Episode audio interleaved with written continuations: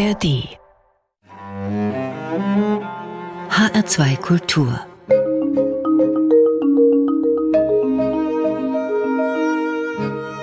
Doppelkopf Heute am Tisch mit Ulrike Herrmann, Desillusionistin. Gastgeberin ist Andrea Seeger. Ulrike Herrmann, Sie sind Redakteurin bei der Taz, einer linksalternativen Zeitung, so möchte ich Sie mal bezeichnen.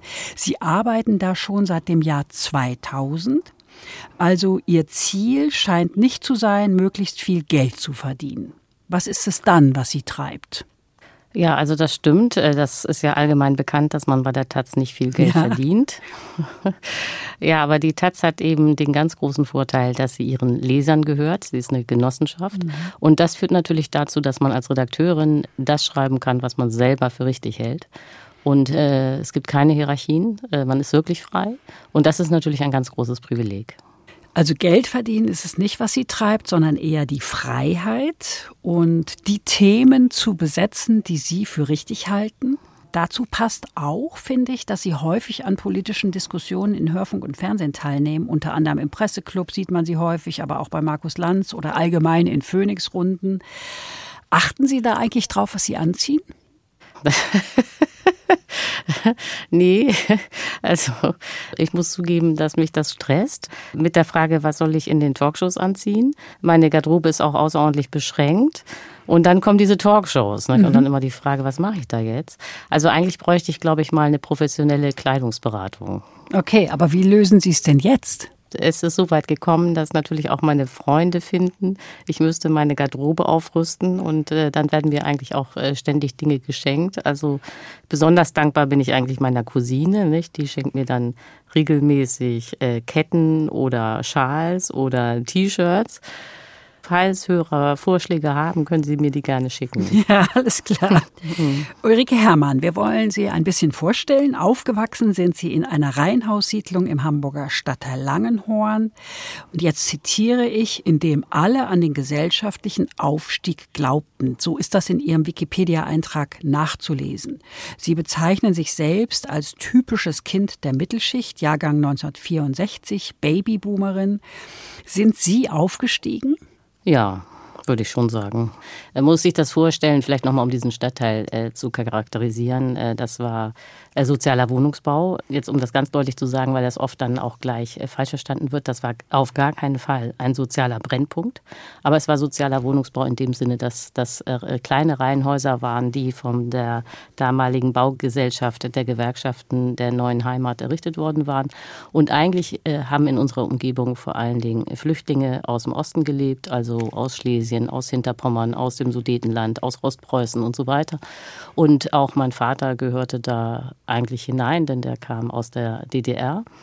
Und in dem Stadtteil hatte niemand studiert. So, und äh, die Hoffnung war aber, dass die Kinder alle aufs Gymnasium gehen, Abitur machen und dann studieren. Und diese kollektive Hoffnung wurde dann aber äh, stark beeinträchtigt äh, durch äh, die Wirtschaftskrisen in den 70er und 80er Jahren. Also als ich Abitur gemacht habe, gab es gerade die Wirtschafts schwere Wirtschaftskrise von 81, 82 und dann erlebten plötzlich diese Eltern, die alle hofften, dass ihre Kinder studieren, dass man ja auch als Akademiker arbeitslos sein kann. Und äh, dann haben sehr viele Eltern gedacht, ach nee, dann soll mein Kind doch lieber nicht studieren und eine kaufmännische Lehre machen. Also das äh, war so das Milieu in diesem Stadtteil. Und ich mhm. würde sagen, das war damals typische Mittelschicht. Zum Teil sind die Träume der Eltern dann doch wahr geworden, weil viele Kinder dann nach der kaufmännischen Ausbildung doch noch studiert haben, äh, ich auch. Mhm. Gleich in Ihrem zweiten Buch haben Sie den Selbstbetrug der Mittelschicht entlarvt. Kurz gesagt, ich fasse das mal zusammen, nach unten tritt sie, die Mittelschicht, nach oben buckelt sie. Kann ich das so sagen? Ja, das ist richtig, also wobei das mit dem Buckeln falsch ist. Also der, der äh, Selbstbetrug der Mittelschicht besteht darin, äh, dass sie glaubt, sie sei Teil der Elite. Und man hält sich für reicher, als man ist. Also Friedrich äh, Merz, der Mann aus dem Sauerland, der gerne mit seinem Privatflugzeug unterwegs ist, zählt sich selbst zur Mittelschicht. Nun neigt er ja nicht unbedingt dazu, sich kleiner zu machen, als er ist. Er tut es aber trotzdem. Warum? Um erstmal bei der Faktenlage anzufangen, mhm. damit man klar hat, wie Deutschland funktioniert. Faktisch sind wir eine extreme Klassengesellschaft. In dem Sinne, dass sehr große Teile des Volksvermögens bei den Reichen sich konzentrieren. Also um mal eine Zahl zu nennen. Wahrscheinlich ist es so, man hat gar keine genauen Daten, man kann das nur schätzen. Also wahrscheinlich ist es so, dass das oberste eine Prozent, das reichste Hundertstel, bereits 36 Prozent des gesamten Volksvermögens haben. Umgekehrt ist es so, dass die untere Hälfte, die ärmeren 50 Prozent, praktisch nichts haben. Also wir leben in einer Klassengesellschaft. Das darf aber nicht auffallen. Das wäre ja für die Reichen sehr unangenehm, wenn allen ganz klar wäre, wie enorm privilegiert die Reichen sind. Das heißt, die Reichen benutzen den Trick, und dafür ist dann Merz ein sehr schönes Beispiel, dass sie so tun, als wären sie auch Teil der Mittelschicht. Nicht? Also Merz fliegt im Privatflugzeug zur Hochzeit von äh, Christian Lindner, dem FDP-Chef, und erzählt, obwohl er da mit dem Privatflugzeug nach Sylt fliegt, er sei Mittelschicht. Umgekehrt ist es aber so, dass die Mittelschicht denkt, sie sei nicht wirklich reich, so doof ist man dann doch nicht, aber fast reich. Also die Idee ist, fast ich muss, ja, genau, ich muss mich nur ein bisschen anstrengen, ich muss nur Abitur machen und studieren und dann bin ich auch Teil der Oberschicht. Diese Identifizierung mit den Reichen, mit der Elite führt dazu, dass die Mittelschicht permanent Gesetze akzeptiert und durchwinkt, die eigentlich nur den Reichen nutzen. Was die Mittelschicht aber gleichzeitig macht, ist, dass sie vehement die Unterschicht missachtet und verachtet. Und dann kommt eben so eine ganz gefährliche Hydraulik in Gang, nämlich das geht dann so nach dem Motto, also ich bin ja nicht arm, ich bin ja nicht Teil dieser verachteten Unterschicht, also muss ich ja reich sein. Der Deal zwischen Demokratie und Kapitalismus geht ja im Prinzip so. Die Mehrheit lässt der Minderheit, der sehr erfolgreichen und sehr glücklichen, die Chance, reich zu werden. Im Gegenzug können die weniger erfolgreichen und glücklichen vom Reichtum der anderen profitieren. Das schreiben sie. Ein Mittel ist die Umverteilung über Steuern. In Deutschland funktioniert dieser Deal so lala. Keine Vermögenssteuer, niedrige Erbschafts- und Kapitalertragssteuern. Die Minderheit wird weitgehend geschont. Das schreibt der Kollege Dirk Kurbioweit im Spiegel Online. Wer wird denn das jemals ändern? Das ist ja ein echtes Phänomen, nicht? Also wir leben wirklich in einer Demokratie, die auch funktioniert. Und äh, die Mittelschicht stellt die Mehrheit in dieser Demokratie. Das heißt, eigentlich hätte die Mittelschicht die Macht, die Gesetze so zu gestalten, dass die äh, Reichen tatsächlich ihren Teil an den Lasten des Staates bezahlen. Also um das deutlich zu machen, ich bin keineswegs dafür, die Reichen zu enteignen oder so, aber was ich zwingend fände, ist, dass jeder nach seiner Leistungsfähigkeit besteuert wird. Dass also die Reichen deutlich mehr zahlen als die Armen. Und das ist jetzt in Deutschland, um das mal ganz deutlich zu sagen, nicht so, wenn man alle Abgaben und alle Steuern betrachtet. Das klingt alles sehr desillusionierend. Sie machen auch weiter mit Ihrem neuen Buch Das Ende des Kapitalismus. Da desillusionieren Sie uns weiter. Da geht es nämlich um Klimaschutz und der, sagen sie, ist nur möglich, wenn wir den Kapitalismus abschaffen. Grünes Wachstum gibt es nicht. Warum das so ist, darüber reden wir gleich. Aber erst hören wir eine Musik. Und Musik haben sie nicht selber ausgewählt für diese Sendung, sondern haben das einen Freund tun lassen. Nämlich warum, Ulrike Herrmann? Ja, also mein Verhältnis zur Musik ist ungefähr genauso hilflos wie mein Verhältnis zur Kleidung. Ich habe absolut keine Ahnung und höre auch keine Musik. Und um das nochmal zu erklären, das können sich musikalische Menschen überhaupt nicht vorstellen. Das habe ich schon vielfach in meinem Leben erlebt. Aber ich bin so unmusikalisch, dass mein Gehirn Musik letztlich als Lärm empfindet. Also irgendwie ist es offenbar so, dass mein Gehirn Musik nicht dekodieren kann. Und dann schalte ich eben das Radio aus. Ich gehe auch nie in die Oper oder ins Konzert und ich höre nie Schallplatten oder ähnliches. Das ist eine richtige Behinderung, würde ich sagen. Also andere Menschen sind Legastheniker oder haben keinen Bezug zu Zahlen oder so. Und äh, bei mir ist es so, ich habe absolut keinen Bezug zu Musik. Ihr Freund ist aber ein guter Freund, der hat nämlich was ausgewählt, nämlich hat er passend zum Thema Money von Pink Floyd einen Klassiker ausgewählt und den hören wir uns jetzt mal gemeinsam an.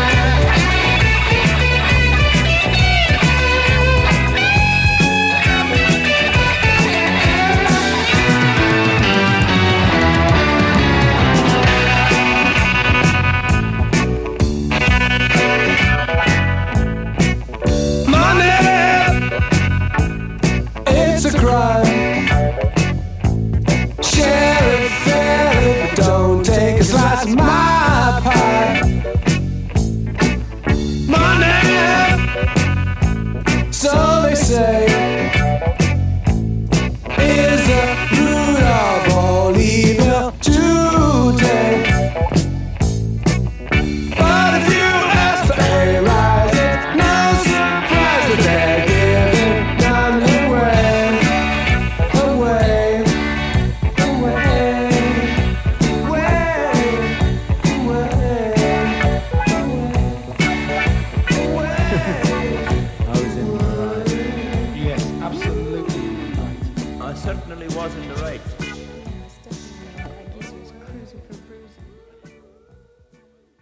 Money von Pink Floyd. Sie hören den Doppelkopf in HR2 Kultur heute am Tisch mit Ulrike Hermann. Fleißige Gastgeberin ist Andrea Seeger.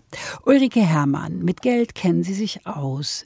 Sie haben vorhin schon gesagt, Sie haben eine Ausbildung gemacht. Bevor Sie Journalistin wurden, haben Sie eine Lehre als Bankkauffrau gemacht. Haben Ihre Eltern zu Ihnen gesagt, Kind, mach was Vernünftiges? Nein, also meine Eltern haben da gar keinen Einfluss genommen. Das war meine eigene Idee. Und die Banklehre habe ich gemacht, weil ich eigentlich schon in der Schule wusste, dass ich äh, Volkswirtschaftslehre studieren will.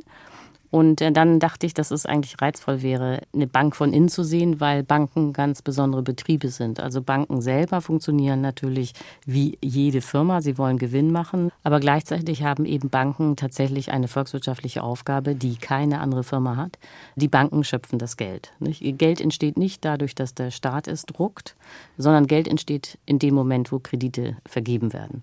So, und das machen die Banken, und zwar private Banken. Also sind Banken Zwitterwesen zwischen Betriebswirtschaft und Volkswirtschaft. Und deswegen dachte ich, es äh, wäre interessant, eine Banklehre zu machen. Natürlich, äh, vor Ort war das dann keineswegs so hochtrabend. Ne? Ja. Vor Ort muss man sich dann merken, äh, wo die Formulare für den Todesfall liegen und so. Da war ich auch schon wieder ganz schlecht drin. Ja, also aber ich, Sie sind, haben Grundsätzliches gelernt. Ja, Sie ja das stimmt. Ja, und dann äh, haben Sie die Henry-Nannen-Schule besucht. Danach aber keineswegs VWL studiert, sondern Geschichte und Philosophie. Warum? Die Geschichte ist so, dass ich tatsächlich mit Volkswirtschaftslehre angefangen habe, ein Semester an der TU Berlin. Und äh, da war ich dann aber komplett äh, desillusioniert, weil auch damals schon äh, die sogenannte Neoklassik dominiert hat, die die Laien als neoliberal kennen.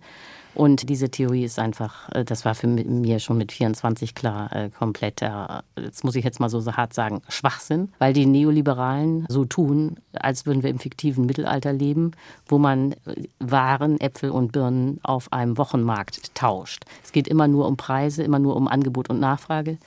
Und der Kapitalismus, das System, in dem wir heute leben, kommt äh, gar nicht vor oder höchstens am Rande. Also solche Phänomene wie Technik, Investition, Banken, Spekulation, Kredite, Gewinne, Geld, nichts davon spielt eine zentrale Rolle. Und äh, dann habe ich gedacht, nee, das ist, äh, geht ja hier gar nicht und bin tatsächlich dann zu Geschichte und Philosophie gewechselt.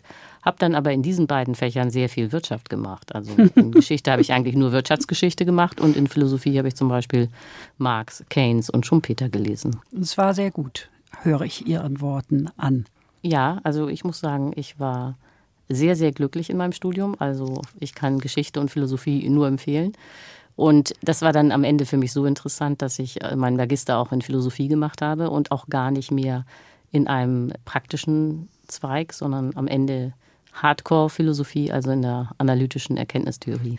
Ihr Buch Das Ende des Kapitalismus hat allein 78 Seiten Anmerkungen. Es ist aufwendig recherchiert, vieles ist gut erklärt, wie ich finde, und mit Quellen belegt. Wollten Sie eigentlich nie eine Doktorarbeit schreiben?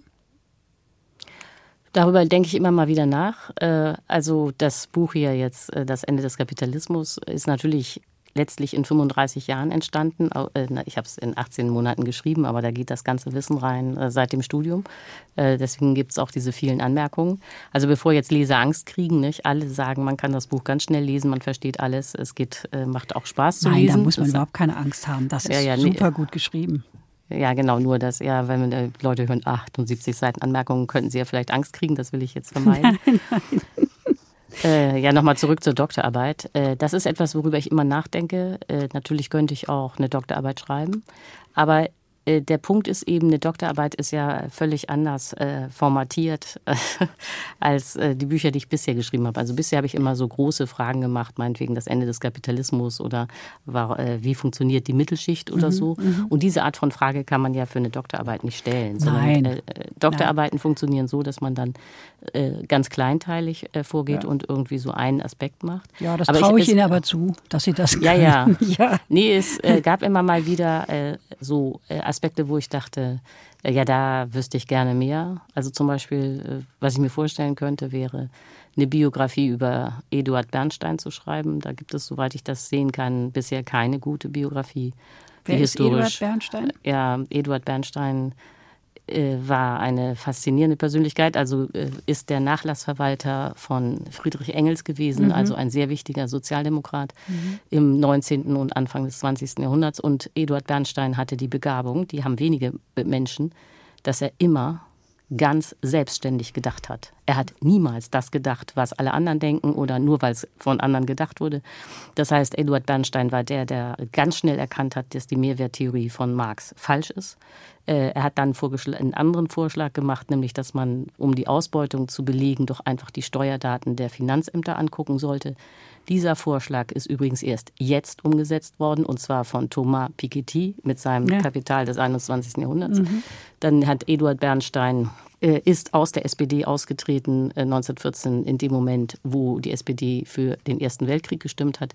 Er ist aber wieder eingetreten nach dem Ersten Weltkrieg in die SPD, hat also den Wahnsinn der KPD nicht mitgemacht und so weiter und so fort. Also Eduard Bernstein ist einfach eine unglaublich faszinierende Persönlichkeit, war ein jüdisches Arbeiterkind, also auch sein Milieu ist interessant, aber weil er eben immer gegen den Strom geschwommen ist und immer das gemacht hat, was er richtig fand, ist es natürlich so, dass er nie eine riesige Bewegung hinter sich hatte und äh, deswegen dann in der Geschichte auch schnell vergessen wird, obwohl er aus meiner Sicht eben einer der wenigen wirklich überragenden Denker in Deutschland war. Kommen wir mal zurück zum Ende des Kapitalismus. Wenn wir überleben wollen, müssen wir klimaneutral werden. Das ist klar. Bis 2045 ist das gesetzt laut Klimaschutzgesetz. Sie sagen, mit grüner Energie lässt sich nicht weiter so haushalten, denn wir werden nicht genug davon haben. Warum nicht? Ja, also um ein mögliches Missverständnis auszuräumen, gleich am Anfang, ich bin natürlich unbedingt dafür, dass man so viele Windräder aufbaut wie möglich, alle Solarpaneele installiert, die denkbar sind. Also man muss in die klimaneutrale Ökoenergie investieren, weil man ja nicht die Erde aufheizen kann, bis man nicht mehr auf ihr leben kann. Doch, das, das Problem, tun wir ja gerade. Ja, das tun wir gerade und äh, die Konsequenzen werden fürchterlich sein. So. Also es ist, sagen wir mal so, keine schlaue Idee, die Erde aufzuwärmen, bis man nicht mehr auf ihr leben kann. Wir müssen also auf Ökoenergie umsteigen. Das Problem wird nur sein, äh, dass sie nicht im Überfluss vorhanden sein wird. Sie wird knapp und teuer bleiben. Und das ist natürlich zunächst mal eine sehr erstaunliche Aussage, weil man sich klar machen muss, dass die Sonne 5000 Mal so viel Energie auf die Erde schickt, wie alle Menschen benötigen würden, wenn alle Menschen so leben würden wie wir hier im Westen. Also an physikalischer Energie äh, fehlt es nicht. Aber das Problem ist eben, weiß jeder, man muss sie einfangen, entweder mit Solarpanelen oder Windrädern. Jetzt gibt es aber das Problem, äh, dass Wind nicht immer weht, Sonne nicht immer scheint. Man muss also zwischenspeichern und zwar enorme Mengen an Strom. Äh, das ist aufwendig und teuer. Also da gibt es eigentlich nur zwei Technologien, nämlich Batterien und perspektivisch grüner Wasserstoff. Mhm. Beides ist technisch möglich, aber beides ist eben nicht billig.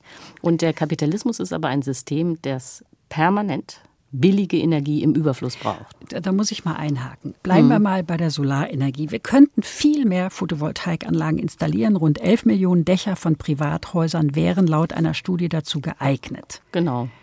Jetzt scheint die Sonne nicht immer, das sagen Sie so schön, das ist ja richtig. Aber zum Beispiel Wasserstoff. Das ist teuer noch, aber ich habe immer die Hoffnung, dass es preiswerter werden wird, je mehr wir davon produzieren. Ja, also äh, ist das, um ist das naiv oder dumm oder? Äh, Nee, es ist nicht ganz falsch. Also im Kapitalismus äh, konnte man ja erleben, äh, dass eigentlich fast alle Produkte äh, billiger wurden, je länger man sie produziert hat. Also das berühmteste Beispiel ist natürlich das Smartphone. Mhm. Jeder erinnert sich noch, wie teuer das am Anfang war. Jetzt ist es viel billiger. Aber das gilt auch für solche Produkte wie Kühlschränke oder Autos oder Fernseher. Nicht? Das wird alles im Laufe der Zeit billiger, weil man eben das technisch immer besser beherrscht und immer größere Mengen herstellt herstellt und dann ist das einzelne Stück eben billiger. Und so wird es auch mit dem Wasserstoff sein. So, das Problem ist aber nur, das, was Sie ja vorhin schon angesprochen haben, wir müssen 2045 klimaneutral sein, ja. wenn wir die wichtigsten Klimakipppunkte passieren wollen, also nicht erreichen wollen, verhindern wollen. Und das sind jetzt aber nur noch 23 Jahre. Mhm. Und äh, man muss sich klar machen, dass der grüne Wasserstoff im Augenblick noch in der Experimentierphase ist. Der ist noch nicht marktreif oder marktgängig, hat noch seinen Markthochlauf, wie dann die Ökonomen das nennen, noch gar nicht hinter sich. Das heißt, es ist einfach völlig abwegig zu glauben, dass jetzt bis 2045 in den nächsten 23 Jahren Wasserstoff sehr viel billiger wird. Ganz einfach, weil der ja überhaupt erstmal installiert werden muss. Okay, die und Zeit dann reicht man. Eine, ja. Nee, genau, die Zeit reicht. Es ist jetzt erstmal zu knapp. Ja, aber auch im Winter gibt es Solarstrom. Das, äh, das sagt Christian Stöcker. Mhm. Ebenfalls ja, der, im Spiegel. Ja, der ja, hat genau, ihr Buch unter die Lupe genommen und sagt, im Sommer 22 war es zum Beispiel über eine Terawattstunde. Das ist mehr als ein mittleres Kernkraftwerk liefert. Das ist doch schon was, oder nicht? Ja, also diese Stöcker-Kolumne im Spiegel, muss man jetzt mal deutlich sagen, war wirklich von den Zahlen her katastrophal. Aha. Äh, Drauf ja, und ob, ja. Äh, ja. genau. Ich weiß gar nicht, was ich machen soll, äh, weil das lesen alle. Nicht? Dann denken alle, ich habe keine Ahnung. Und dabei ist es umgekehrt so, dass Herr Stöcker eigentlich keine Ahnung hat. Um jetzt nur ein Beispiel aus dieser Kolumne rauszugreifen. Also jetzt dieses, diese Terawattstunde, stimmt das nicht? Das reicht bloß nicht, um ganz Deutschland zu befeuern. Er hat Nein, ja gesagt, es ist ja, ja eben, das ist ja, dann hat man genau, hat man so viel Solarstrom wie ein Kohlekraftwerk. Ja, wenn hm. das so wäre, dass man jetzt mit einem Kohlekraftwerk ganz Deutschland befeuern könnte, wäre ja schön, nicht? Ist naja, aber, aber man so. kann einen Teil schon ja, genau. an Energie gewinnen und muss dann halt an, aus anderen Quellen. Aber er wollte ja, damit ja wahrscheinlich nur sagen, auch im Winter gibt es eben Solarstrom. Es ist nicht so, genau. dass es im Winter jetzt, gar nichts gibt. Ich habe ich auch so, glaube ich, gar nicht geschrieben. Nö, aber Sie schreiben äh, von Dunkelflauten. Ja, genau. Und jetzt komme ich mal, äh, um nochmal für alle, die dann auch diesen Spiegelartikel gerne nochmal nachlesen können, komme ich jetzt einfach mal äh, zu dem Kern des Problems anhand der Zahlen, die Herr Stöcker selber nennt. Er sagt dann, ja, wieso? Wo ist denn das Problem? Schon jetzt würde doch die Solarenergie 10 Prozent des Strombedarfs abdecken. Ja. Mhm. Nun ist aber, weiß jeder, geht, äh, kommt in dem Artikel aber nicht vor, dass wir nicht nur Strom benutzen im Augenblick, sondern auch Diesel, Benzin, Flugbenzin, Heizöl, Gas und so weiter. Das heißt, Strom im Augenblick macht 20 Prozent unseres Energiebedarfs aus. Wenn die Solarenergie davon 10 Prozent abdeckt, dann sind wir bei 2 Prozent. Das sind auch übrigens genau die Zahlen des Umweltbundesamtes. Im Augenblick ist es so, dass die Solarenergie 2 Prozent des Endenergieverbrauches in Deutschland abdeckt. Und die Windenergie ist bei 4,7 Prozent. Daran sieht man schon, man wird noch, ich vereinfache etwas, ungefähr 90 Prozent des gesamten Energiebedarfs durch Solar und Wind decken müssen, zusätzlich zu dem, was wir heute haben. Da sieht man sofort, okay, das wird richtig anspruchsvoll. Und dann hat man eben das Problem, dass die Sonne nicht immer scheint. Und im Winter, das ist jetzt die ganz korrekte Zahl, die steht übrigens auch in meinem Buch, im Winter haben wir nur ein Achtel der Sonnenenergie, die wir im Sommer zur Verfügung haben. So, und das sind natürlich enorme Schwankungen, die mhm. man dann durch Speichern ausgleichen muss. Und das wird eben teuer. Ulrike Herrmann, ich habe den Eindruck, dass der Widerstand gegen Windräder von einer kleinen, aber lautstarken Minderheit kommt, insbesondere aus Bayern. Liege ich damit richtig?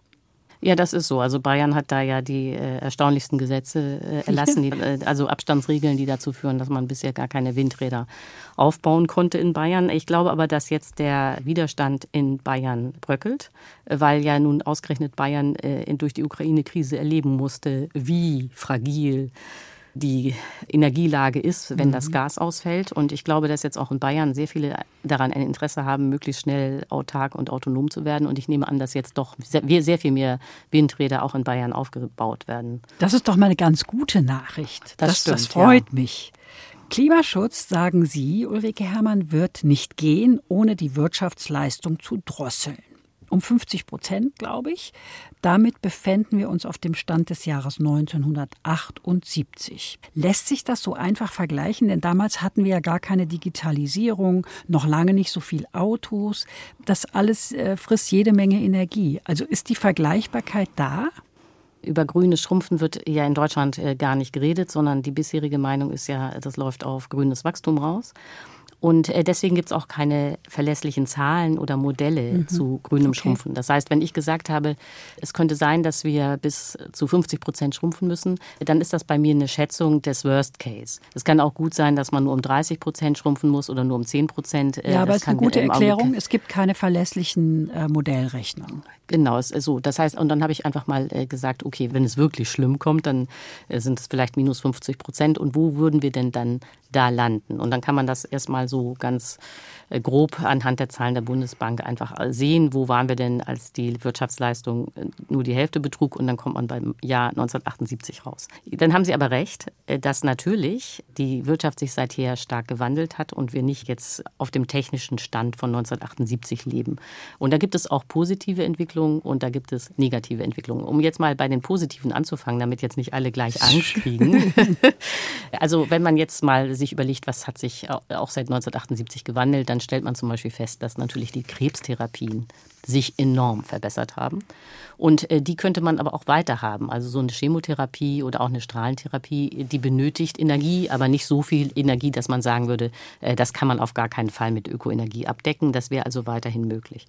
Oder auch das Smartphone könnte man äh, behalten. Also die Digitalisierung frisst sehr viel Energie, das stimmt, aber das könnte man ja auch steuern. Aber es wäre jetzt nicht so, dass man auf gar keinen Fall mehr ein Smartphone haben könnte.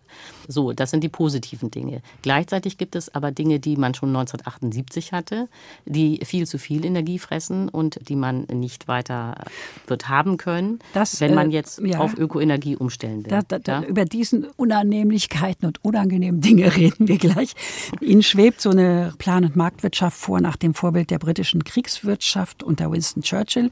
Wie das funktionieren soll, was das für uns im Einzelnen, also für Sie und mich und die Hörerinnen und Hörer heißt, darüber sprechen wir gleich nach einer weiteren Musik.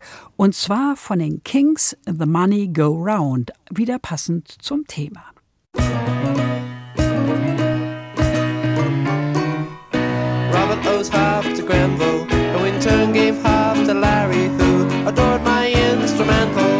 so he gave half to a foreign publisher. He took half the money that was earned in some far distant land, gave back half to Larry, and I end up with half of goodness knows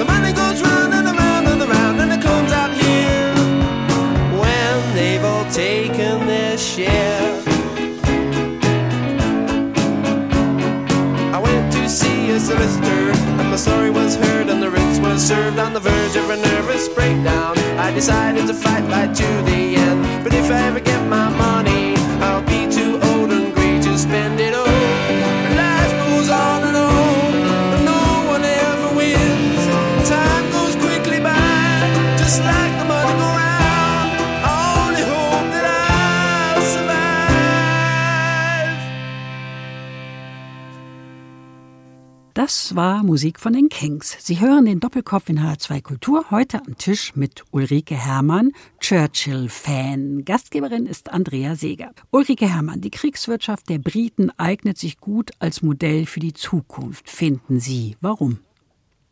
Ja, also äh, wir hatten das ja eben besprochen, äh, dass äh, die Wirtschaft schrumpfen muss, wenn die Ökoenergie erreichen soll. Und jetzt ist natürlich die Frage, wie macht man das? Dafür gibt es bisher überhaupt kein Modell.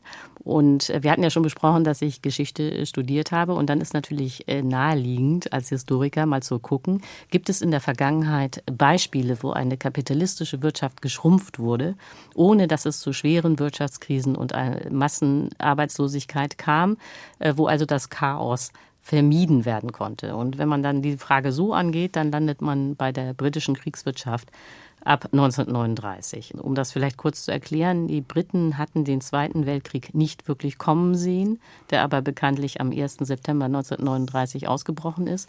Und dann hatten die Briten das Problem, dass sie wussten, dass Hitler sie garantiert angreifen würde, weil der Zweite Weltkrieg strategisch für Deutschland nur zu gewinnen war, wenn es gelingen würde, auch Großbritannien einzunehmen. Und gleichzeitig wussten die Briten, dass sie aber nicht genug Waffen haben, um sich gegen Hitler zu verteidigen. So, und in diesem Moment haben die Briten das Einzige gemacht, was noch blieb. Dafür haben sie auch keine Jahrzehnte gebraucht. Das ging in Wochen. Sie haben ihre Friedenswirtschaft geschrumpft um eben in den Fabriken Kapazitäten freizuräumen für diese ganzen Kriegsgeräte, die man nun brauchte, wie Munition, Radargeräte, U-Boote, Flugzeuge, Panzer und so weiter. Und dieser ganze Militärteil ist für uns nicht mehr interessant, aber interessant ist eben dieses radikale Schrumpfen der Friedenswirtschaft innerhalb von Wochen. Die Und Unternehmer durften ihre Firmen behalten, mussten nur ander- anderes produzieren. Genau, ganz wichtig ist, äh, die Briten haben keinen Sozialismus eingeführt, wie er zeitgleich unter Stalin in der Sowjetunion äh, existierte, sondern alles blieb privat. Die Manager, Fabrikeigentümer konnten machen, was sie wollten. Aber, das hatten Sie eben schon gesagt, der Staat hat vorgegeben, was noch produziert wird. Und diese knappen Güter wurden dann gerecht verteilt. Arm und Reich bekamen das Gleiche. Also es wurde äh, rationiert. Das war übrigens äh, außerordentlich populär. Die Briten haben im Zweiten Weltkrieg nicht gehungert, aber es war eben alles knapp.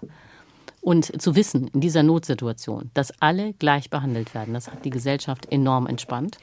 Weswegen äh, die Briten dann auch bis 54 rationiert haben, obwohl der Zweite Weltkrieg bekanntlich schon 45 zu Ende war. Das ist ein super interessantes Thema. Da sind so viele Fakten drin, die ich äh, wichtig finde. Zum Beispiel haben die Briten in dieser Kriegszeit 2800 Kalorien pro Tag zu sich nehmen können. Das ist eine ganze Menge in Kriegszeiten. Wie haben die das geschafft? Großbritannien war natürlich nicht autark. Nicht? Auch wir jetzt in einer zukünftigen klimaneutralen Welt wären nicht autark, sondern natürlich würde es weiter Handel geben. Und die Briten haben eben äh, sehr viele Lebensmittel aus ihren Kolonien und auch von Amerika bekommen. Allerdings darf man sich nicht vorstellen, dass das jetzt unendliche Mengen an Kalorien waren, denn das Problem war, dass die Schiffe ja einfach mengenmäßig beschränkt waren. Es mhm. gab nur die Schiffe, die man hatte. Und mit diesen Schiffen wurden ja gleichzeitig auch beispielsweise Waffenimporte aus den USA transportiert. Das heißt, man konnte nicht unendliche Mengen an äh, Lebensmitteln aus dem Ausland einführen. Aber natürlich ist das passiert. Wir könnten, sagen Studien, gut mit 2500 Kalorien am Tag leben. Wir heute. Der genau. bundesdeutsche Schnitt sind aber 3500 Kalorien. Weniger hm. wäre doch ohnehin gesünder, oder? Ja, genau, das sagt ja jeder. Das sagt die Weltgesundheitsorganisation. Äh, äh, das sagen auch alle deutschen äh, Nahrungsmittelexperten. Wir essen alle zu viel und das Übergewicht ist ja tatsächlich ein sehr großes Problem und äh, vor allen Dingen auch Fleisch ist richtig gefährlich. Also wenn man Übergewicht hat, dann hat man Entzündungen, dann hat man Herzprobleme, dann hat man die Gefahr, dass man Diabetes bekommt. Auch die Krebsneigung steigt mit dem Übergewicht. Das heißt, es wäre für unsere Körper wirklich gut, wenn wir weniger essen würden. Unterm Strich steht Verzicht und wir müssen jetzt leider darüber reden, was das bedeutet für die meisten Menschen, wenn wir nur eine Tonne CO2 im Jahr pro Person weltweit verbrauchen dürfen. Jetzt sind es, glaube ich, wo liegen wir jetzt, wir Deutschen? Bei acht oder zehn Tonnen im Jahr? Ich weiß nicht so genau. Also da gibt es unterschiedliche Berechnungsmethoden, ja. aber das äh, schwankt so zwischen 7 und 11,2 Tonnen CO2 äh, pro Jahr. jetzt pro mm, Person genau. pro Jahr. Mm. Und das Ziel ist, dass jeder Erdbewohner eine Tonne CO2 im Jahr verbrauchen kann. Da sind wir zum einen beim Thema Gerechtigkeit, da komme ich gleich noch drauf. Aber was würde das denn für den bundesdeutschen Mann und die bundesdeutsche Frau bedeuten, konkret? Dass jeder Mensch auf der Welt nur eine Tonne CO2 pro Jahr und Kopf äh, emittieren darf. Das ist keine Zahl von mir, sondern das ist die Vorgabe vom, vom Weltklimarat. Mhm. Das ist so das, was die Natur absorbieren könnte, ohne dass die Erderwärmung zunimmt. So, jetzt ist natürlich klar, dass die Frage, wie viel kann man noch mit einer Tonne CO2 so anstellen. Davon abhängt, äh, wie viel Ökoenergie zur Verfügung steht. Also letztlich ist der begrenzende Faktor, wie viel Ökoenergie können wir herstellen, die klimaneutral ist. So, und äh, dann äh, kann man aber sicher sagen, dass einige Freizeitbeschäftigungen und auch Branchen im Augenblick, die wir jetzt haben, nicht wirklich eine Zukunft besitzen. Um da mal ein paar Beispiele zu nennen. Mhm. Also ganz klar ist, dass Fliegen nicht mehr gehen wird, weder Langstrecke noch Kurzstrecke. Ganz einfach, weil Ökokerosin zwar technisch möglich ist, aber zu viel Energie kostet. Diese Energie wird es nicht geben. Also Flugzeuge weg. Ja, zumal, das muss man auch mal deutlich sagen, auch Ökokerosin Kondensstreifen hinterlässt, die die Erde zusätzlich aufwärmen. Mhm. Also keine Flüge mehr. Jetzt ist aber das Problem, dass im Augenblick in der Flugzeugindustrie in ihrem ganz breiten Sinne, also von Airbus bis zur Stewardess, sind ungefähr 850.000 Menschen in Deutschland direkt oder indirekt beschäftigt. Das heißt, das kann man nicht dem Zufall überlassen. Man kann nicht einfach sagen, ach, dann fliegen wir eben nicht mehr, mhm. sondern man muss sich als Staat darum kümmern, was eigentlich dann mit diesen 850.000 Menschen passiert äh, und wo die ihr Einkommen herbekommen sollen, wenn das Fliegen nicht mehr möglich ist. Dann nächste Branche, die aus meiner Sicht auch nicht mehr in dem heutigen Umfang existieren kann, ist die Automobilindustrie. Das E-Auto ist technisch möglich. Es fährt ja auch schon auf unseren Straßen. Aber das Problem ist, es ist einfach als Konzept die totale Verschwendung. Äh, das gilt natürlich auch für das normale Auto mit dem Verbrennermotor. Beides ist Verschwendung, weil es ja letztlich so ist, dass man zwei Tonnen Material transportiert um im Durchschnitt 1,3 Insassen zu bewegen.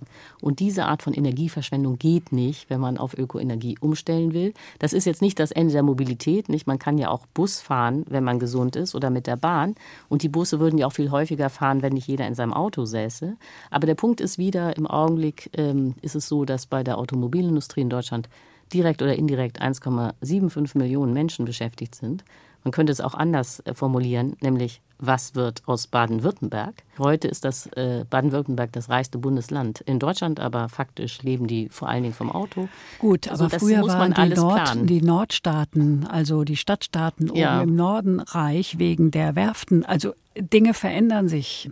Ja, das stimmt. Und auch das Ruhrgebiet hatte mal die Kohle und den ja. Stahl und das ist ja. heute alles weg. Aber bisher war es so, dass die Transformation wurde immer geregelt durch Wachstum es sind Branchen weggefallen, aber durch das Wachstum gibt es auch neue Branchen, die neue Stellen ermöglichen, wo die Leute dann hingehen. Also nur mal um zwei Beispiele zu nennen, was so in den letzten 20 Jahren entstanden ist, was es früher nicht gab. Das eine, vielleicht klingt das ein bisschen albern, aber da sind Tausende beschäftigt, sind Animateure auf Kreuzfahrtschiffen. Die ganze Kreuzfahrtindustrie gab es eigentlich vor 20 Jahren noch nicht. Jetzt beschäftigt sie Tausende. Oder anderes Beispiel, Webdesigner. Vor 20 Jahren gab es nur ein paar Webdesigner. Inzwischen machen das weltweit Millionen. Ja. Und äh, was könnte denn, was könnte Ulrike Herrmann, was könnte denn Neues entstehen? Ja, das ist eben der Punkt. In einer schrumpfenden Wirtschaft kommt nichts Neues mehr hinzu, außer natürlich die gesamte Branche des Klimaschutzes. Wir müssen ja die ganzen Windräder installieren, Solarpaneele, Wärmepumpen, Wärmedämmung, äh, die ganze Infrastruktur für den grünen Wasserstoff. Das äh, wird Millionen von Menschen beschäftigen, diese ganze Infrastruktur zu errichten. Nur man muss eins sehen, das ist auch ein Missverständnis, das dann häufig auftaucht. Wir werden sehr viel Arbeit haben, weil der Klimaschutz und der Klimawandel werden sehr viel Arbeit machen. Man muss zum Beispiel auch die ganzen Wälder wieder aufforsten. Nur, man kann dann nicht mehr das Gleiche verdienen. Wenn man sagt, man muss die Wirtschaft insgesamt um sagen wir mal, um 50 Prozent schrumpfen, damit die Ökoenergie reicht, dann heißt das natürlich völlig logisch, dass auch das Einkommen nur noch 50 Prozent betragen kann. Denn man kann ja nicht äh, so viel verdienen wie heute, aber es gibt nur noch die Hälfte der Güter, denn dann hat man ja eine Inflation. Nicht? Das funktioniert ja nicht. Gut, das ist ein Gesamtmodell. Vielleicht sollten wir auch überlegen, ob wir jedes Jahr zehn neue Jeans brauchen und so weiter. Das ist ja alles mhm. ein Riesenthema. Was mich ähm, besonders fasziniert an Ihrem Buch ist das Thema der Gerechtigkeit. Also wenn jeder eine Tonne CO2 im Jahr verbrauchen kann, dann kann er ja selbst selber entscheiden, wofür er die verbrauchen will. Mhm. Und können sich dann Reiche zusätzliche Tonnen kaufen? Das ist eine sehr gute Frage. Da bin ich wirklich dankbar. Aus meiner Sicht darf das auf gar keinen Fall passieren, weil dann äh, die Ungerechtigkeit wieder enorm zunehmen würde. Um jetzt mal den heutigen Stand zu beschreiben, damit man weiß, wo man startet. Wir hatten ja schon äh, gesagt, dass im Augenblick Deutschland je nach Berechnung pro Kopf und Jahr 7 bis 11,2 Tonnen CO2 emittiert. Mhm. Das klingt ja erstmal so vielleicht auch noch harmlos. Äh, wenn man da aber näher reinguckt, dann stellt man fest, dass diese Emissionen enorm ungleich verteilt sind. Also das oberste eine Prozent, das reichste Hundertstel, emittiert pro Jahr 118 Tonnen CO2 pro Kopf während äh, die ärmere Hälfte, also die unteren 50 Prozent, sind bei 5,9 Tonnen pro Jahr und Kopf. Das heißt, die Reichen emittieren 20 Mal mehr als die untere Hälfte, also die ärmeren. Da sieht man schon, äh, Klimaschutz wird nichts, wenn die Reichen nicht mitmachen. Oder auch in aller Härte, die Reichen müssen am stärksten verzichten. So es ist natürlich für Reiche sehr unschön, wenn sie von 118 Tonnen kommen und am Ende haben sie nur noch eine Tonne. Natürlich wird durch die Ökoenergie äh, wird man dann auch mehr machen können mit dieser einen Tonne als heute. Aber auf keinen Fall werden die Reichen noch so schön leben können äh, wie sie es jetzt tun, weil dann die Emissionen äh, zu hoch wären.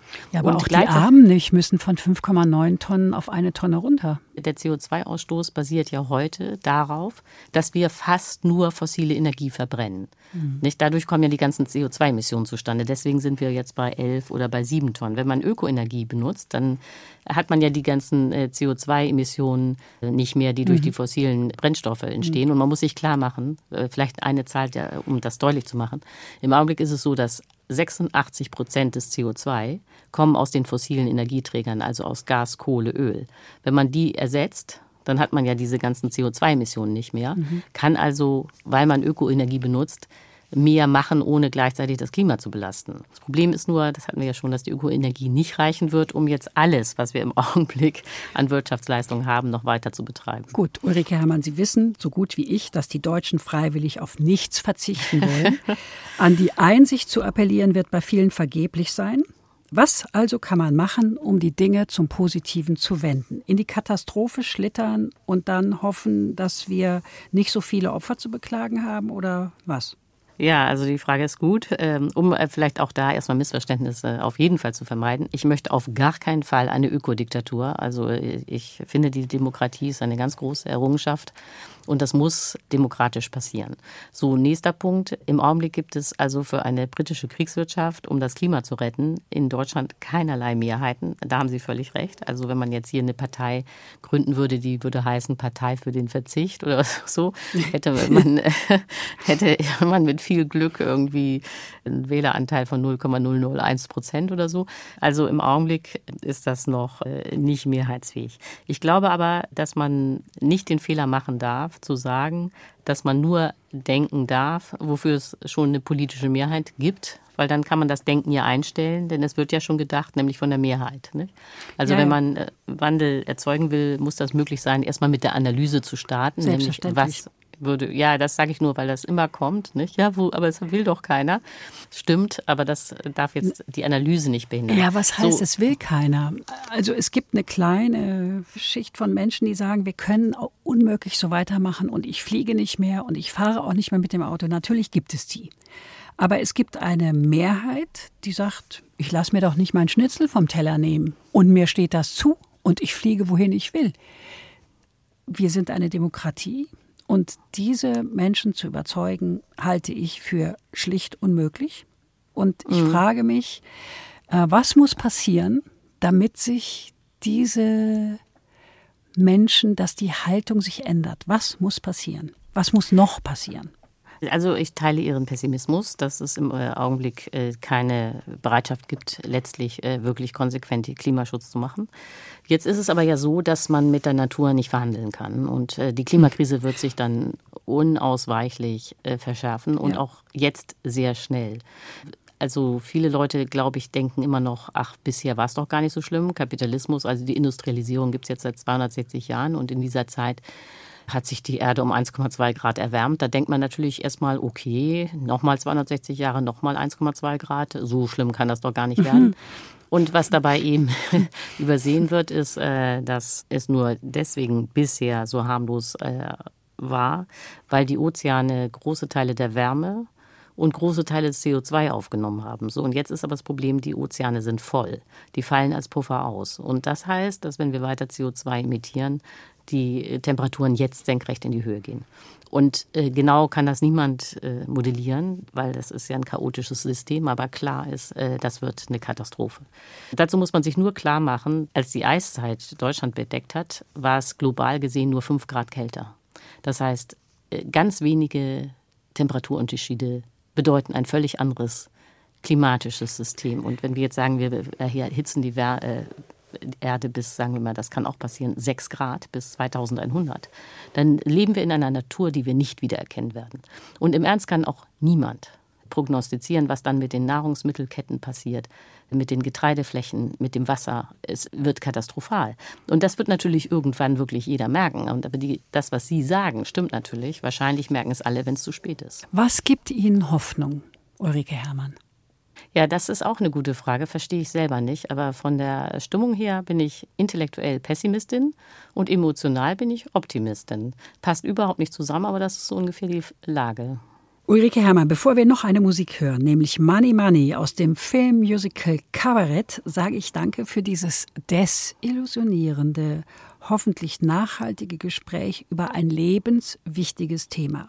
Sie finden es übrigens auch in der ARD Audiothek, dem kostenlosen Angebot für Podcasts. Danke Ihnen fürs Zuhören, sagt Andrea Seeger. Money. Money.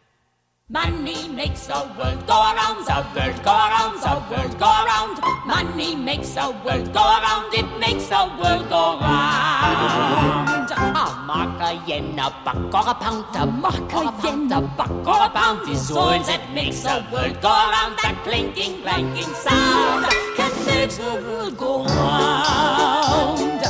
Money, money, money, money, money, money, money, money, money, money, money, money, money. If you happen to be rich and you feel like a night's entertainment, you can pay for a escapade. If you happen to be rich and alone and you need a companion, you can ring ting-a-ling for some mate. If you happen to be rich and you find you are left by your lover and you moan and you groan quite a lot, you can take it on the chin, call a cab and begin to recover on your 14 carat yacht. What? Money makes the world go round, the world go round, the world go round. Money makes a go round of that we both are sure on being poor.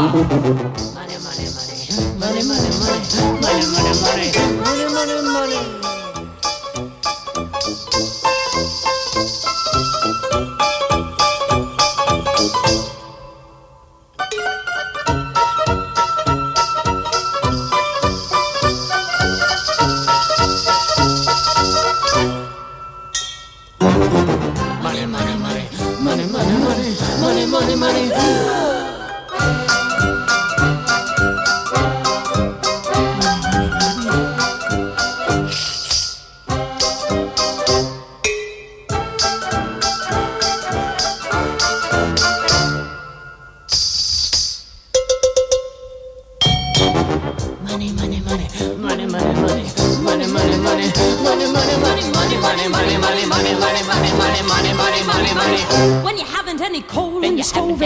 In the winter and you curse to the wind at your face. When you haven't any shoes on your feet, you post in his paper and you look 30 pounds underweight. When you go to get a word of advice from the fat little pastor, he will tell you to love evermore. But when hunger comes to rap, rat a tat, rat a tat at the window. At the window. Who's there? Hunger. Oh, hunger. See how love flies out the door.